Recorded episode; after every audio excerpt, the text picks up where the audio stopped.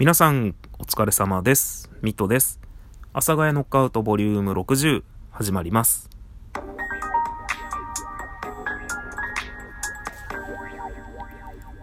はい。というわけで始まりました。よろしくお願いします、えー、今回はですね私の今年の漢字というハッシュタグチャレンジをさせていただきたいと思います。えー、この2日間ほどですね、ラジオトークに偏った収録をしたと思います。なんかちょっと仕事が忙しくなって、これから収録とかなんかこうライブ配信減るかもしれないとか、意外にこう仕事と両立できないなみたいなことをね、喋るっていう、まあ、ポッドキャストなどで聞いている方からしたら、あんまり関係ないことを言ってた気がするんですが、えー、今日はですね、幅広く、もう私のラジオの目標であるダラダラっと聞けるようなですね、お話ができたらいいなと思っております。まあ私はですね、基本的に下心で、えー、生きている人間ですので、このハッシュタグチャレンジをするというのもですね、ハッシュタグをつけることによって、私の普段のラジオを聴いてくださっていない方もですね、なんかヒットして聞いてくれるっていう、そしたらフォロワーが増えるっていうですね、なんかこう、広がっていけばいいなと。承認欲求をですね、こう私のこう承認欲求をこう満たすというですね、下心のための、えー、ハッシュタグチャレンジとなりますが、まあ最後まで聞いていただきましたらありがたいと思いますのでよろしくお願いいたします。で、まあ、私の今年の漢字なんですが、このハッシュタグチャレンジ、今見つけてやっているので、えー、何かこの漢字だと思ってやり始めたわけではないのですが、ちょっとね、まあ、今年のことを振り返りながら、何か似合う漢字があるかね、考えたいと思います。で、1月、人生で初めてのしっかりとしたインフルエンザにかかって、眠れないほど体が辛いっていうのはこういうことかと。痛感しました。これ人生初でしたね。もう本当にめちゃくちゃ辛かったです。で、2月にえー、謎の吐いたですね。本当に物が食べれないぐらい歯が痛くなっちゃって、えー、病院を3軒回りましたが、原因は不明と。えー、まあ一応ね、こう寝ている間に知らないうちに歯を食いしばっているんじゃないかと。それで神経を痛めたんじゃないかっていうところに落ち着いたんですが、まあ不明です。まあ今はね、落ち着いてます。で、3月に、えー、仕事で指を切ると。で、人生初の、今年人生初多いな。人生初の、その、縫う。まあ、いわゆる病院に行って、縫うっていうことをやると。で、まあ、1、2、3月あまりにもですね、ちょっとすごいことが続いたので、このまま行ったらちょっと俺今年やばいんじゃないかなと思って、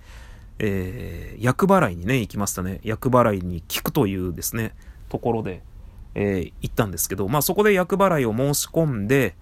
えー、厄払いのお時間があるまでね、厄払いのお時間？厄払いの時間までですね、えー、ちょっとお時間ありましたので、境内をぶらぶら散歩していたところ、鳥の糞が頭に落ちてくると。っていうところで、まあ、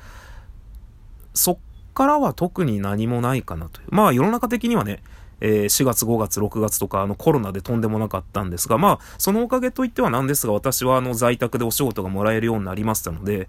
えー、在宅でね、その間お仕事しておりまして、で、まあ、明けて、6月、7月、8月と、まあ普通にお仕事してたんですが、8月ちょっとですね、体調を崩してしまいまして、それこそその時期のね、体調を崩していたっていうことなので、やばいと思ってね、一応仕事休んで長期で、で、PCR 検査行って陰性だったんですけど、一応ちょっと表には出ないでくださいっていうことだったので、出ずに、えー、じっくり安静。で、9月。で、10月にラジオトークを始めると。で、そういう意味ではですね、えー、今年の頭ぐらいにミラティブっていうライブ配信アプリを落としてやってたんですけども、全然ハマらなかったですね。いやいややってたみたいなね。なんでいやいやなのにやってんだよって話なんですけど。で、えー、昔からスプーンはやってたんですけど、スプーンは全くハマってなかったので、ただアカウントがあって、まあ、それなりに配信はしたけども、ちょっとなって思っていたところがありまして。で、9月ぐらいに確かスタンド FM っていうのを落としてやったんですけど、えー、皆さん暖かかったんですけどね、えー、どうしてもですね、ちょっとあの、ちょっと合わないかもしれないなっていうのがあってやめまして、で、10月にラジオ投稿として、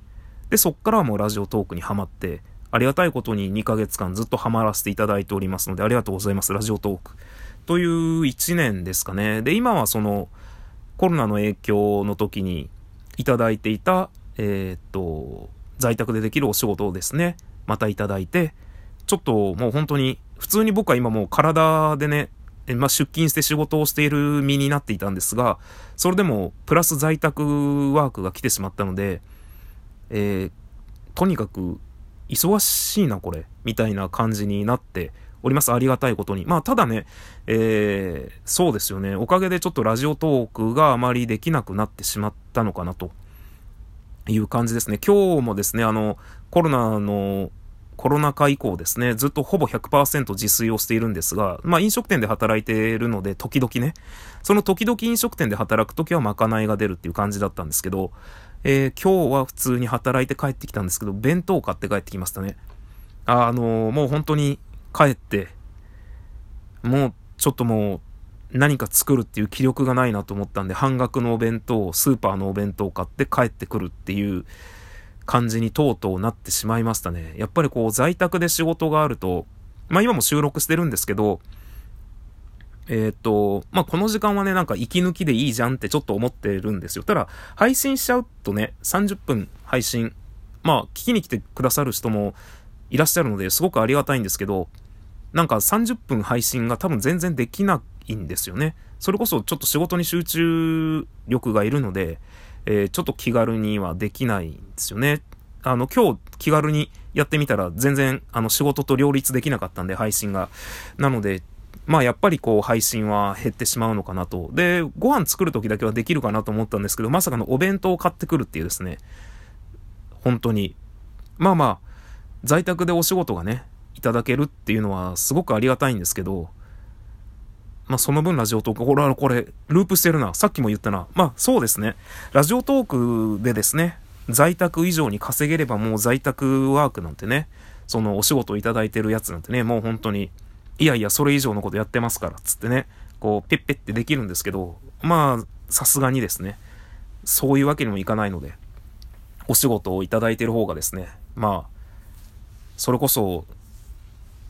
ね、ジェニッコは稼げますので、申し訳ないことに、ちょっと在宅ワークをすることになっておりますが、というような1年でこれから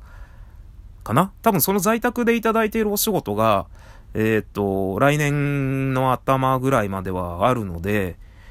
みちみちですよね。普通に自分の仕事で出勤して仕事行って、で、こうやって帰ってきて、時間があればちょっとやって、っていうような感じの生活。何これ働きすぎじゃない？マジで、働きすぎじゃない？で、わあ、働きすぎだね。何これ？あれでも今年1年振り返って結局何？あ、私の今年の感じ？なんだろうな。激動？激動なのかな？激動なのかな？わかんないけど激動なのかな？いろいろあったな、本当に。ただ、まあ、多分ですけど、マイナスのことがいっぱい多かったと思うんですけど、あんまり自分はマイナスのことをマイナスって取ってないので、なんか、そういう性格は良かったなって未だに思いますね。あの、今年の頭ぐらいにですね、頭って言ってもまあ、頭ぐらいなのかな？何月ぐらいかに忘れたんですけど、あの、職場で占いにハマってる人がですね、あの、ミトさん今年、あの、運勢最悪ですよっていうことをね、マジで、なんでそんなこと言うのぐらいのことをね、あの、他の人がびっくりしてましたけど、え、そういうことって言わなくないみたいな感じで なってたんですけど、まあ確かに、えー、その人にそれを言われたんですけど、まあ確かにそんな感じのね、今年にはなってたんですけど、頭の方は。でもだからといってあんまり何か言われたからっていうのは自分の中の頭の中では特に気にしてはなかったですね。えー、っと、まあ先週ぐらいにね、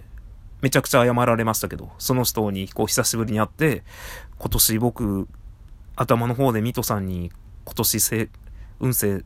最悪ですよって言ったのをずっと後悔してますみたいなことを謝られたんです。まあ確かにね、人にそういうことはね、絶対言わない方がいいと思うんですけど、まあ僕はあまり気にしてなかったし、まあ、言われたから面白かったよねっていう風に思えるので僕は。どちらかというとそう思ってしまう人間なので、おめえに言われたから今年運勢悪かったよみたいなね、ことを言える人間なんですけど、まあただその子は意外に重く受け止めてたので、あ、大丈夫だよと。まあ、でもあんまり他の人には言わない方がいいと思うよとはね、言っときましたけど。でも安心してください。来年からはめっちゃ登り上手ですよ、みたいなことを言われたので、まあこの今年のお尻に始めたラジオトーク。もしかしたら来年私跳ねましてですね、えー、跳ねるってなんだって話なんですけど、跳ねましてですね、とうとうもしかしたら、いただいているお仕事ですね。えー、在宅の方でいただいているお仕事。いや、そんなことより、うち配信で稼げてますから、つって断る日がいつか来るのか。来るかもしれない、なんていうことをね、夢見ながらも僕はこの収録が終わったら、また